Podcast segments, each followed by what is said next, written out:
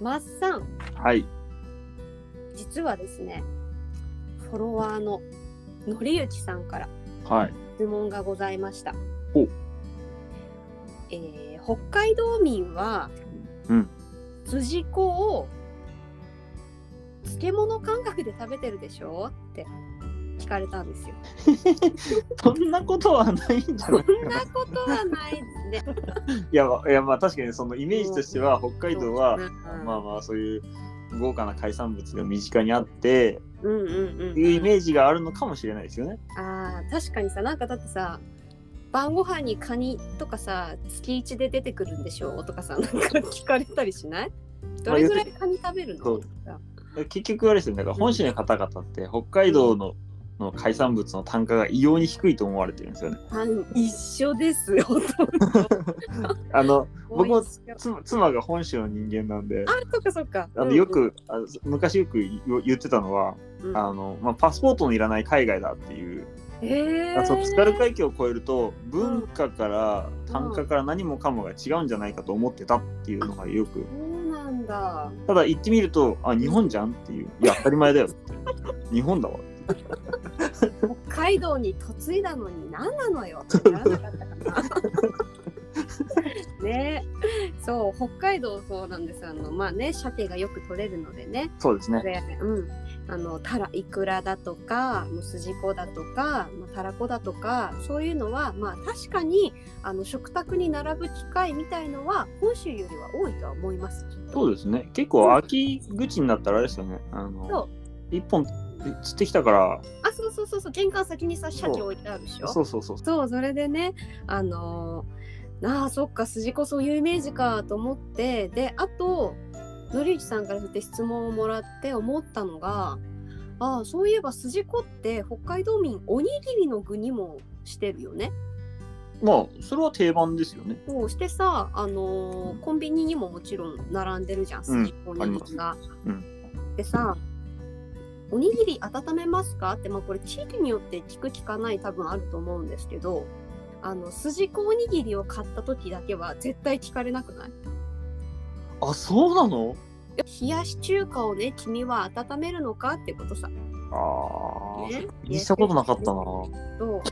温めますかって聞かないでしょってそれと同じぐらい筋子のおにぎりを温めますかっていう質問はナンセンスだっていうことですね。なるほど確かにナンセンスですねそうナンセンスですよね。そうそうあれ、おにぎり温めますかって、そもそも北海道だけなんですかえわかんない。なんか昔ちらっと聞いたことあるのは、なんか、なんか私もそう聞いたことそあうる。本州はそもそも温める文化ねえよみたいなのはちょっと聞いたことあって。あーでもさそうかもしれないさなんかさ寒いじゃんこっちうん。外で冷たいおにぎりを食べるよりもこうまあ温めた方がそういいんそじう。ゃないっていうのでもしかしたら聞く文化が始まったのかもしれないよねそのそうですね。多分そこ発祥ですよね、きっと寒いから。うんうん、そうだよねそれもあるかもしれないそうそんなこんなでですね今日はあのおにぎりをテーマにうん。お話をしたいなと思います。ね、このお米が余ってるよっていうのでお家でもお米のね消費拡大みたいなものを少しでもできたらいいなっていうふうに思って全国珍しいおにぎり集めましたというおお。ちょっとまあ私調べまたね得意の私調べっていうところなんですけど探したんですね、また。はいまた探してしまったでねまあ北海道なんですけどその筋子のおにぎりあとはね赤飯のおにぎりあるじゃないああ、あります、あります。え、あれ、本州ないんですかそれがさ赤飯のおにぎりはあるかもしれないよ、はでも中の豆があ甘納豆ですそうだ、北海道は甘納豆なんです。そうなんです。のりゆきさんこれ大好きだったんだって。ちなみにマッサンの家はさ、赤飯炊くときどっち派？これ家で分かれない？甘納豆だったんですけど、うん。まあ、妻がうん、ちょっと信じられないと。そうよね。ちょこっれとは、ね譲れないわあなちょた。っと、あのう、んジンギスカンはいける。ああ。甘納豆の赤飯はちょっといただけないと。うん。離婚よって そこまでじゃない。帰らせていただきますってなったら困いやるから。い今でも、今は多分、今甘納豆食べてると思うんですよね普通におでも素晴らしい最初はやっぱりうん、ちょっと抵抗がっていうので、うん一瞬小豆になった瞬間はありました、あそうなんだじゃあ今はまあ日による感じ今はただあのあまりにもめちゃくちゃ甘くて大粒の甘納豆みたいなんじゃなくて本当に、うん小粒のそうそうなんか本当に小豆なの甘納豆なのみたいな感じあであーそれもいいね主張がそんなに強くなくてねまあ落としどころってやつですよねだから 譲歩し合ったそうそうそうそうもう夫婦会議ですよねそれはね どうなんだいって言ってどこまでならいけるんだいってそうそうそう小粒ならいいわっていう話なんですねそしたらねなるほどねうちはねあのね最初っからね小豆だったんですよああいやあれですよ先祖の入植地によってって感じですよね多分そうなんですよで親戚の家でお赤飯食べる時に甘納豆の状態が初めて出てきて私わお「お母さんこれ何?」み たいな小声でみたいな「お赤飯だよ食べなさい」だってお菓子入ってるっていう衝撃はやっぱりちょっ とあったんですけどまあこれがねあのごま塩振って食べるじゃないそうあれ僕好きなんですよ甘さとしょっぱさを混ぜるっていうのはあれは山納豆とごましあのねハーモニーこれぜひねもし北海道にあのいらっしゃった際は本当コンビニで手軽に買えるのでちょっそっかとコンビニは甘納豆なんだそうだわうんいや俺気にして食べたことなかったですねそう言われたらいやそうだね私もそんなにさあのおにぎりをねまじまじと見つめながらねこう食べることもなかったそうそうないキャッキャッて開けてシャッと食べてたからそうそうそうそうなんですよね面白いなと思いながらねちょっといろいろ調べてみましたでのりゆきさんはね三重県出身なんですはいはいで教えていただいたのがあのねたくあんのみじん切りですよマスあれ聞いたことあるぞなんか思い出させますねなんか私たちもなんか聞いたことあるな思い出がね、こうふはいわっとこう今、もう走馬灯のように駆け抜けてきましたよね。そうなんですよ。三重もね、たくあんのみじん切りをね、からしマヨネーズであえて、おにぎりの具にするんだって。私これは美味しいんだろうなと思うわ。俺はいける気がするなもうね、いけると思うんですよ。いいよね、なんかね。ちょっと真似してみたいなっていうふうにもね、思いました、私はこれ。いいと思います。面白そう でしょそううん。あとね、タヌビーボール。タヌタヌビーボールだよ。知らないのタヌビーボール。ミートボールにえわかんないどういうこいといよ。もう間違ってるけど、続けて考察を。 だって笑タってきたタヌビーボールタヌビーボールですよ。もう永久に答えが出ないので教えてあげるね、 そしたらね。 えっとですね、タヌビーボールっていうのは、炊き込みご飯のようなはいご飯を、まずね、ラグビーボール状にこう握って、結構大きい感じですかいやーそんな本当のラグビーボールサイズではないと思うよ。手のひらサイズぐらいだと思うけどあのねそれにこうラグビーボールを模した糊をちゃんとこう模様で巻いてほうほううん多分ねこれねあのあれなんですよ天かすが入ってる炊き込みご飯に添加するだたぬきうどんとかさたはいぬきそばとはいはか天かす入ってるじゃんはそれをこうおにぎりにしたっていう感じでいタヌキにあーでラグビーボールの形だからタヌビーボールっていえう美味しそうだな美味しそう絶対美味しいと思うこれ三ちょっとラグビーボールのサイズだったらちょっとご遠慮願いたいんですけど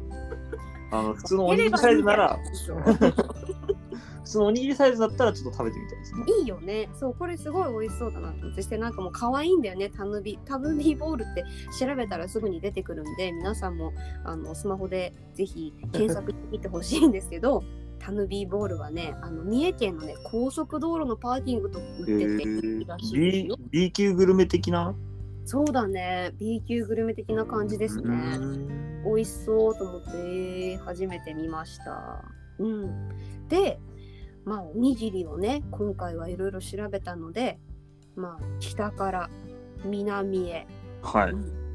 紹介していきたいと思いますよ。これね、ぜひね、皆さんもね、あこれ食べてみたいと思ったら、こう何回も巻き戻して、私、あの中に何入ってるか言うので、家でもぜひ真似してみてください。まず、あ奥様はどこ出身山形です。はい、来ました。山形県のおにぎり。弁慶飯。弁慶飯弁慶飯っていうのはですね、武蔵坊弁慶のおとおにぎりのね、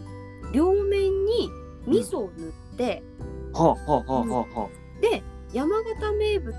精菜漬けっていう青い葉、青葉漬けって書くんだけど、あ、はいはいは多分お漬物があるんだと思うんです。うんこれを巻いて、香ばしくね、焼きおにぎりにしたものが弁慶い。ああ、飯。見たことある。あれは内陸ですか、あ確か。あへれはえ、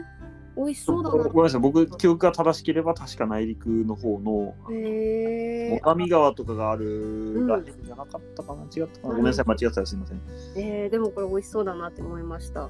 お味噌とね、そのや、味噌とご飯の組み合わせは間違いない。間違いないです、間違いない。そう、これが山形県の弁慶飯でした。次はね、新潟。新潟、はい、米どころですね。はい。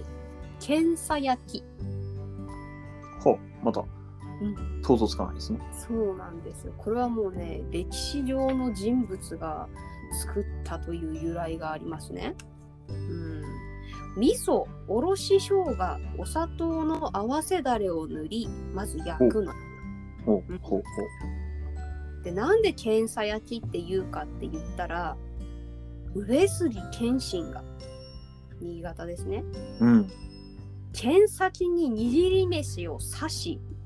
火で炙り焼いたことが名前の由来かっこいワイい。ルドかっこいいな。恐ろしいよねおにぎり刺さってんだよ刀の先っぽにそんな使い方していいのそんなチーズフォンデュのね僕みたいな